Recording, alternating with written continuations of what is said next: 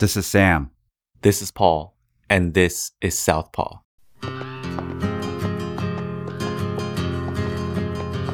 Come gather round, children, it's high time you learned about a hero named Homer and a devil named Burns. We'll march till we drop the girls and the fellas. We'll fight till the death or else fold like umbrellas. Smithers, get me some strike breakers, the kind they had in the 30s. Today on Southpaw, we have MMA fighter slash MMA organizer slash fighter for the people, Leslie Smith. Hi, Leslie. Hi.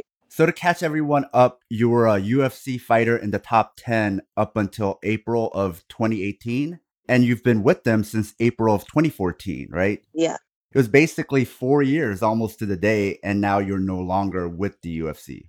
So, I know you've explained this a billion times, but briefly, can you explain what happened? Yeah. I started a union organizing drive in February called Project Spearhead I started that in February of 2018. And as I was preparing for my fight, I was sharing information about it and recruiting other fighters to join this union organizing effort. And we were even getting some steam. Um, Cris Cyborg had just posted that uh, that all the women should definitely be signed up for Project Spearhead. And so that was wonderful to have a sitting champion encouraging people to be part of it. But then I was scheduled for a fight, and my opponent did not make weight, and it was supposed to be in New Jersey. So we had signed a New Jersey State Athletic Commission bout agreement, and their bout agreement said that if I made weight and passed my medicals and was ready and willing to fight. But the contract didn't go through because the other fighter wasn't. Then I was entitled to all the money shown above. And that was both my show and my win money. So when my opponent um, didn't make weight, I was like, man, I'm so glad that I actually read my contract because if I hadn't, I wouldn't I wouldn't have known if I had just been like, yeah, I'll sign it, whatever. I wouldn't have known anything. And um and so before I even really thought everything through, I was walking out and I saw a reporter. And the reporter was like, "What are you thinking?" And I was like, "Well, I, I don't really know yet, but this is kind of the way that my mind's going." And so she took um, whatever I said, and then she shared it with the UFC and everybody else. She's a reporter, that's her job. And then when I came back at 11 to talk to the UFC about what I wanted to do, they were like, We already heard what you wanted. Two more fights $200,000 each. They were like, We're not going to negotiate with you. We're just going to cut you and we're going to pay you um, to not fight. And I was like, wait, that's not what I asked for. A. And B, I want to keep fighting. Like I'm not I'm not trying to just get paid and then leave. And they were like, yeah, no, the fight's off. And here you go.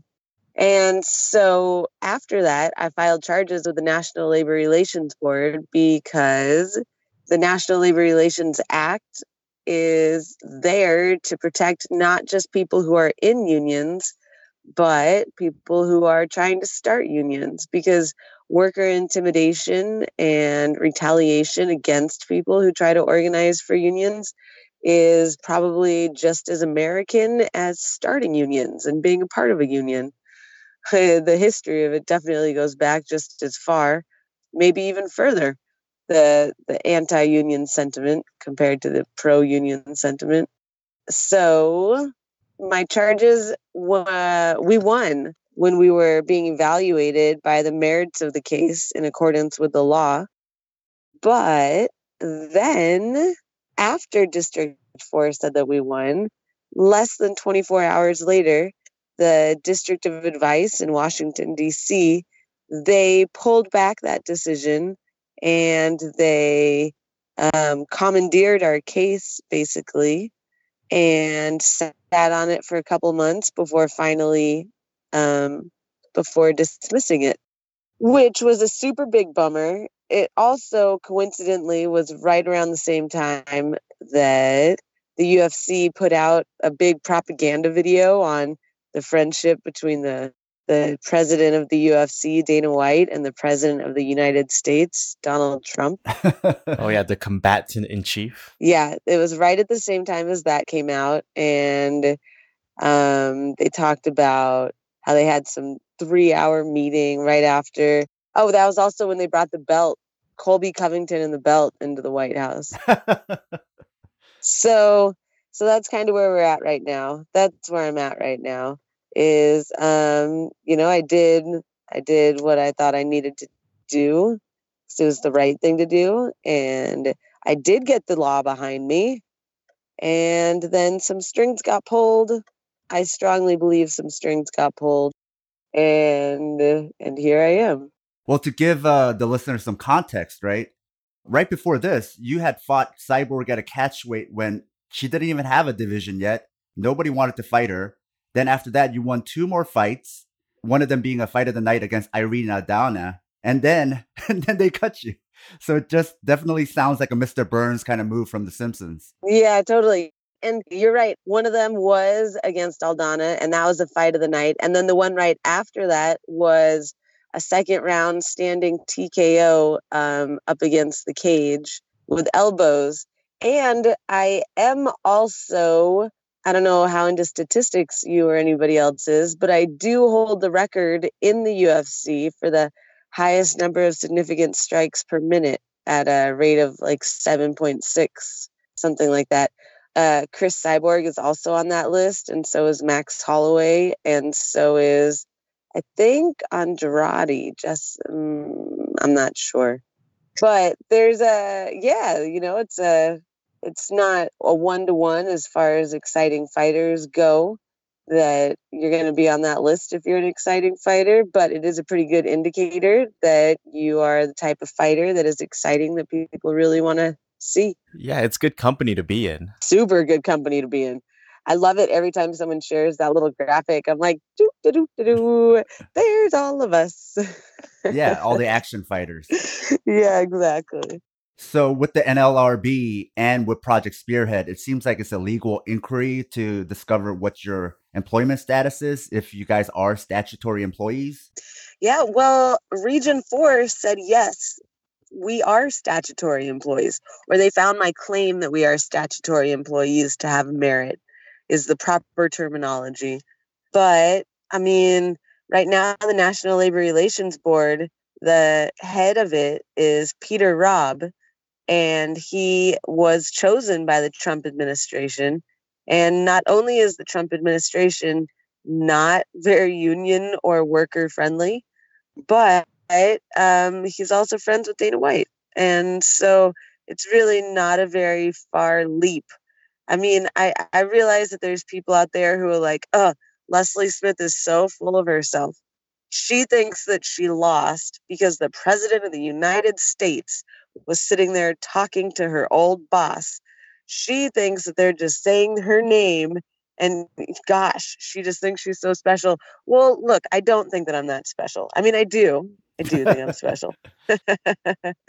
but it's really not that far of a reach to think that that's what happened. And maybe they weren't sitting there saying my name, but they were definitely talking about how there is a charge that could disrupt the entire business model of the UFC. That's a $7 billion company.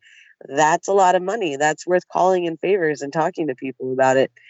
And there's also the fact that once the UFC sports entertainment business model, that if that gets un- when that gets unionized, that that's going to reach over and it's going to have implications for the WWE for professional wrestling as well because they have a very similar, very high profile sports and entertainment thing going on. And then it also has a lot of significance right now, completely independent of any kind of combat sports. There are Uh, it's like 36% of Americans, according to a Gallup poll, that's 57 million people, are part of the gig economy. And that's like the freelancers and the hustlers and the independent workers. And it's also the people who work for Uber and um, Uber Eats and like a lot of these different crowdsourced uh, apps that have put a lot of people to work. Well, that's also an issue for them is that companies don't want to classify them as employees because they want to save the money on the social security and the unemployment taxes and they they just i mean who does want to pay those things? If someone can get away with not paying those things um it seems like that would be a smarter business model for them other than the part where it's illegal So, just to go back a bit, could you explain for our listeners what is a statutory employee? Yeah, a statutory employee is somebody who is an employee no matter what they're classified as. So the UFC classifies all the fighters as independent contractors, which is different from people who are part of a league like the NBA or baseball or football. Those are all sports leagues, and the athletes that are on the various teams, they are employees of those teams and they have players associations. Well, they're called associations, but they're unions. They've negotiated collective bargaining agreements on the behalf of the players with the league. And so they've gotten things like the bare minimum um, benefits and retirement funds and protected the rights of the different athletes that they're representing. So the UFC, the way that they set their whole business model up was that they bring in fighters, but fighters are not employees.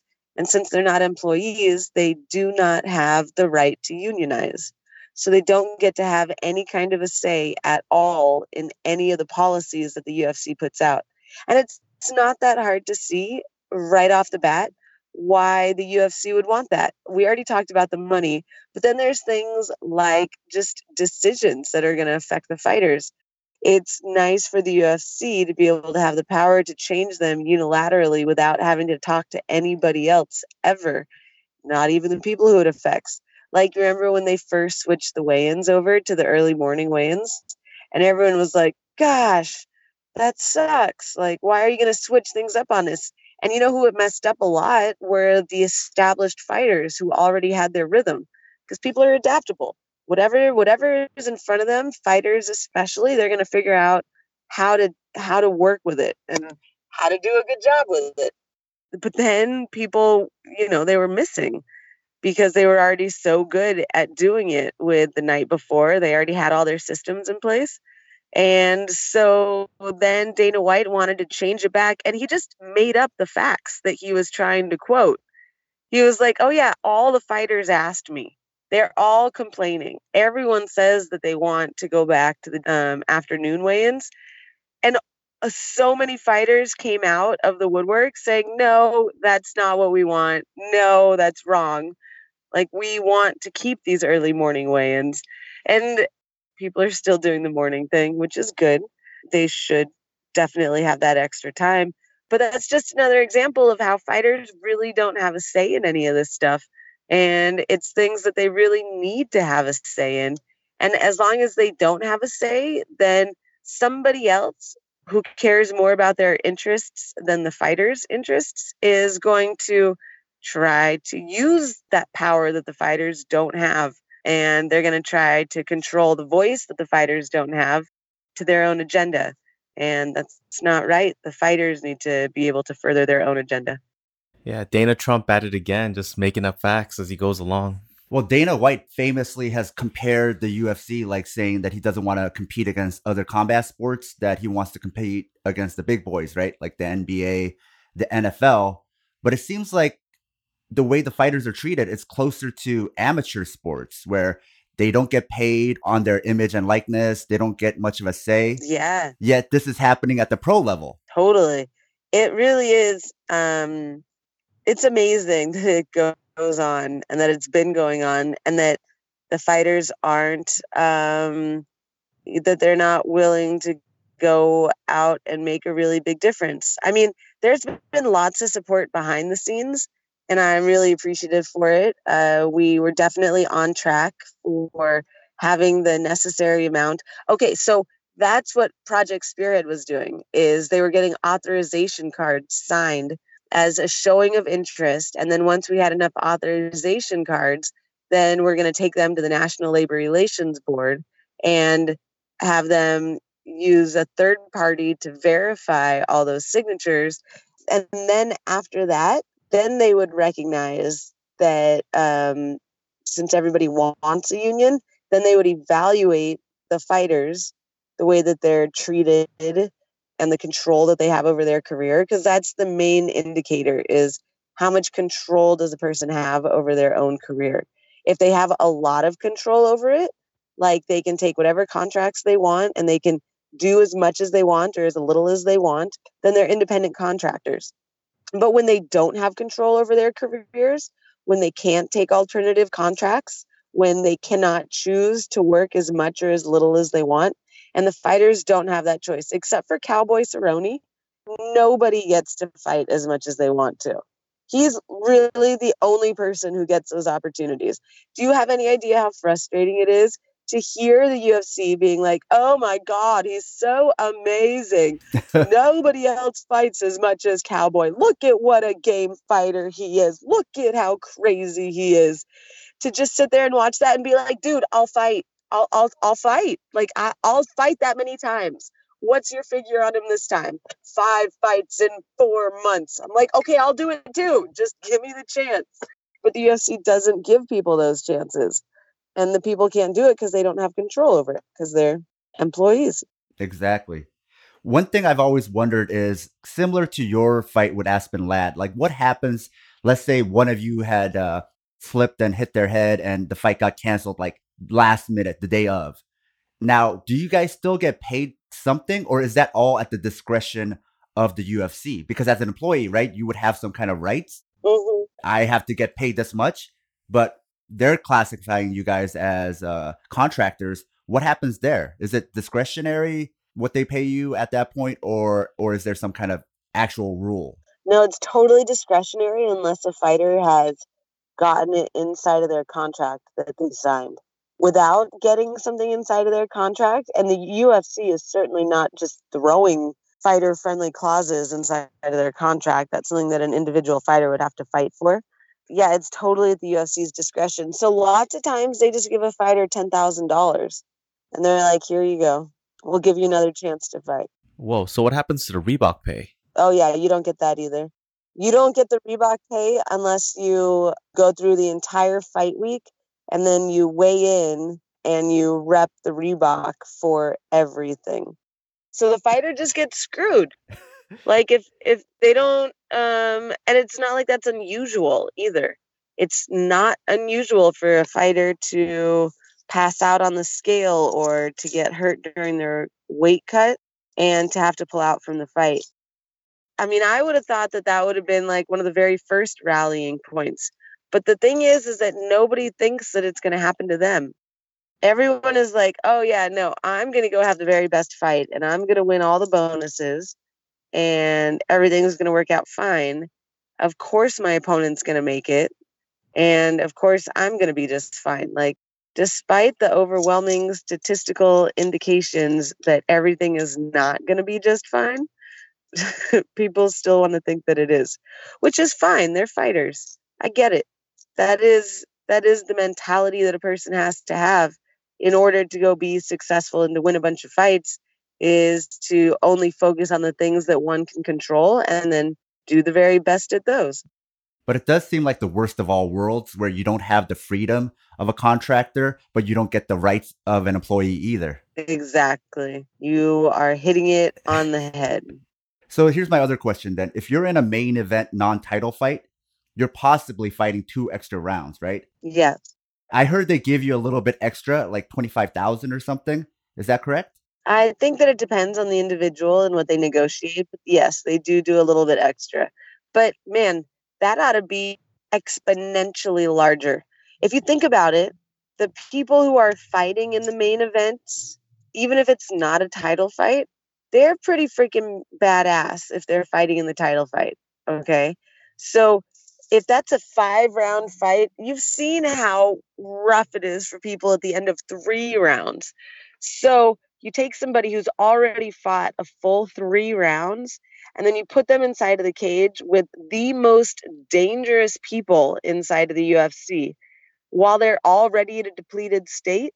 Like, that's a lot to ask for somebody. Those last two rounds are like 10 of the first three rounds. Because if you think about it, like anybody can run up the stairs, whatever set of stairs, anybody could do it. But are they going to be able to run up those stairs after they've been awake for two days and just ran a marathon? Like that's going to make it a whole lot harder. Well, those last two rounds, they don't just come after the third round. They come after the person has already fought a marathon, basically, after they've already taken all the damage. I mean, there's people going to the hospital after three rounds. And then we're going to ask these guys going against the toughest people to fight another two rounds when someone else should be going to the hospital. Like they should be getting so much more money for that. That's been a talking point for Justin Gaethje, who I think since he signed with the UFC has only been fighting like five round non-title main events. And he's like, the way I fight, you can't have me fight two extra rounds because I'm going to get damaged a lot and pay me so little to do two more extra rounds. Yeah, totally. So, switching gears a little bit, Andrew Yang was recently in your neck of the woods and you welcomed him to your city. He spoke about how the UFC fighters receive only 10 to 15% of the revenue as compared to about 50% in other sports and even higher for boxing pay per views, and that he would apply the Ali Act to MMA so that fighters can unionize. How did you first connect with him? He reached out to me when I was in the middle of my Project Spearhead organizing, and he said that he believes that the fighters deserve protection and that they shouldn't be bullied. And um, he had some really good suggestions for me. And then he wrote them all out and sent them to me in an email the very next day. It was pretty impressive. It was very cool that somebody was reaching out and taking an interest, somebody outside of the MMA bubble who could recognize that what's happening there is not right. It seems like that's something that shows that he's just doing this because he cares about the sport and cares about fighting for the people because he really didn't get much benefit out of trying to help MMA fighters. Yeah, totally. And again, it's also a big indicator of what the future is going to be like for independent contractors who are fighting to get more rights. One of the things that Andrew Yang has been talking about is that the future is going to be rife with automation and artificial intelligence taking over a lot of the various jobs that people have been counting on for a long time. And so that's really going to change the face of employment a lot in the United States.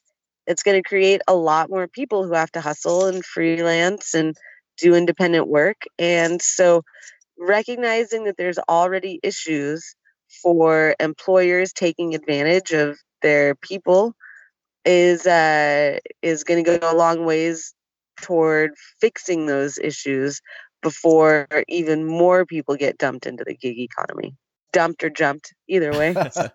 I absolutely agree with Andrew Yang, and both Sam and I are big supporters. He mentioned that he would bring the Ali Act to MMA. So, could you briefly explain to us and our listeners what the Ali Act is? Yeah, the Ali Act it was uh, applied to boxing about 16 or 17 years ago in Muhammad Ali's name, and it basically serves to protect boxers because everyone knows that promoters can be a little bit greedy and inconsiderate of the combat athletes. So it serves to protect the boxers, and it's got a couple different aspects to it. One of them is that it prevents any really long term contracts. So, no contracts that are over 12 months long, one year. It also requires that an outside body be in charge of the rankings. And so, how these things would affect the UFC is the UFC signs people to nine fight contracts for. Uh, they also have a time period that goes along with it. The longest contract I had with the UFC was for four years, excuse me, four fights. And I think that it was 18 months for four fights And so I don't have the ability, or I didn't have the ability to fight for anybody else on anything that was going to be televised or broadcast or taped or shared. Basically, anything that's going to pay any money.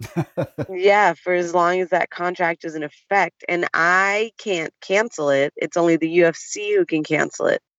So, other people signing nine, nine fight contracts, I, I don't know how long those ones would last. I have one last question for you because I know you got to run. You talked about this before, but you said the UFC is different from other MMA organizations. That in the UFC, you guys really are statutory employees and it might be different for other uh, organizations. Why is the UFC or how is the UFC different from other MMA organizations? Ah, well, the two biggest factors that make the UFC different, maybe three biggest factors. One is the uniforms that all the fighters have to wear, that the UFC controls the uniforms. Um, another one is the constant supervision that the fighters are under as a result of the USADA program. I don't know if everyone realizes this, but the way that the fight drug testing program works is that the fighters have to give all of their information all the time to USADA. And USADA can show up anytime, anywhere. They can show up at two o'clock in the morning. They usually show up around six o'clock in the morning, but they can show up, yeah, they can show up anywhere at any time. And if they decide that they want to test you and they try to show up wherever and you are not there, then that's a whereabouts failure. And if you get three of those, then you are suspended for two years. So the supervision is a really big thing. Um, and then there's also just the amount of money that they're making. The amount of money that they're making is so much more than how much anybody else is making. And for them to just refuse to take the fighters into consideration when making these major decisions that are going to affect the fighters is crazy. Like when they switched the fights from Las Vegas to LA. Dude, that is so crazy. It's inside the contract that they can, but you know how much money that cost everybody? Just right off the top, the taxes that got involved. Uh, not not even to count the different people who signed up for flights and hotel rooms in Las Vegas. I mean, probably each one of those fighters had at least $20,000 worth of uh, friends and families, flights and tickets and reservations that had to get canceled. Like, that is so much money. And, um, yeah, and they just they don't have control over that. But sorry, we were talking about the three reasons that uh, the UFC is different from the other promotions, and so yeah, the amount of money and the um, uniforms and the supervision are the three main factors. It also seems like UFC is much more exclusive than some of the other promotions. Like, you know, like with Bellator, they'll let you kickbox or they'll try to co promote with other organizations. Whereas UFC, that's it. You just do that one thing, unless you're Conor. yeah, yeah, you're right. The inter promotional fights or just possibilities that are available in the other promotions, they are not in the UFC. Good point. That does seem like the running theme. They never look for consent from the fighters. They're like, we're going to make these decisions for you. We're going to go to LA instead of uh, Vegas, or we're going to move venues. We don't need your permission. Mm-hmm. Yep. All right. Well, thank you, Leslie. So, where can people find you and more about Project Spearhead? Ah, well, Project Spearhead, they can just go to projectspearhead.com and there is a website right there encourage your UFC fighter friends to sign up, please. And then to follow me, I'm on Twitter at Leslie Smith underscore GF. The GF is for Gracie Fighter. And then um, I'm on Instagram too, Leslie Smith MMA. I like to make it really easy by having a different name for every single social media account. We'll add all of that in the show notes, but just wanted to tell you we really appreciate you being on the show, but also respect and admire everything that you're doing for the sport and just all the sacrifices you're making. Oh, that's so nice of you to say. I appreciate it a whole lot. Well, thanks a whole lot for making time for me on this show. It was an honor to get to talk to you guys. Thank you. Thank you so much. Hope to do this again soon. Yeah, totally. I look forward to it. Maybe we can talk after uh, you go to the next Andrew Yang rally down in LA. Okay. You know, my last name is Yang also, so I'm always tweeting at him that we're cousins, but he doesn't believe me. well, good luck with that. Maybe you can tell him in person at the next uh, rally.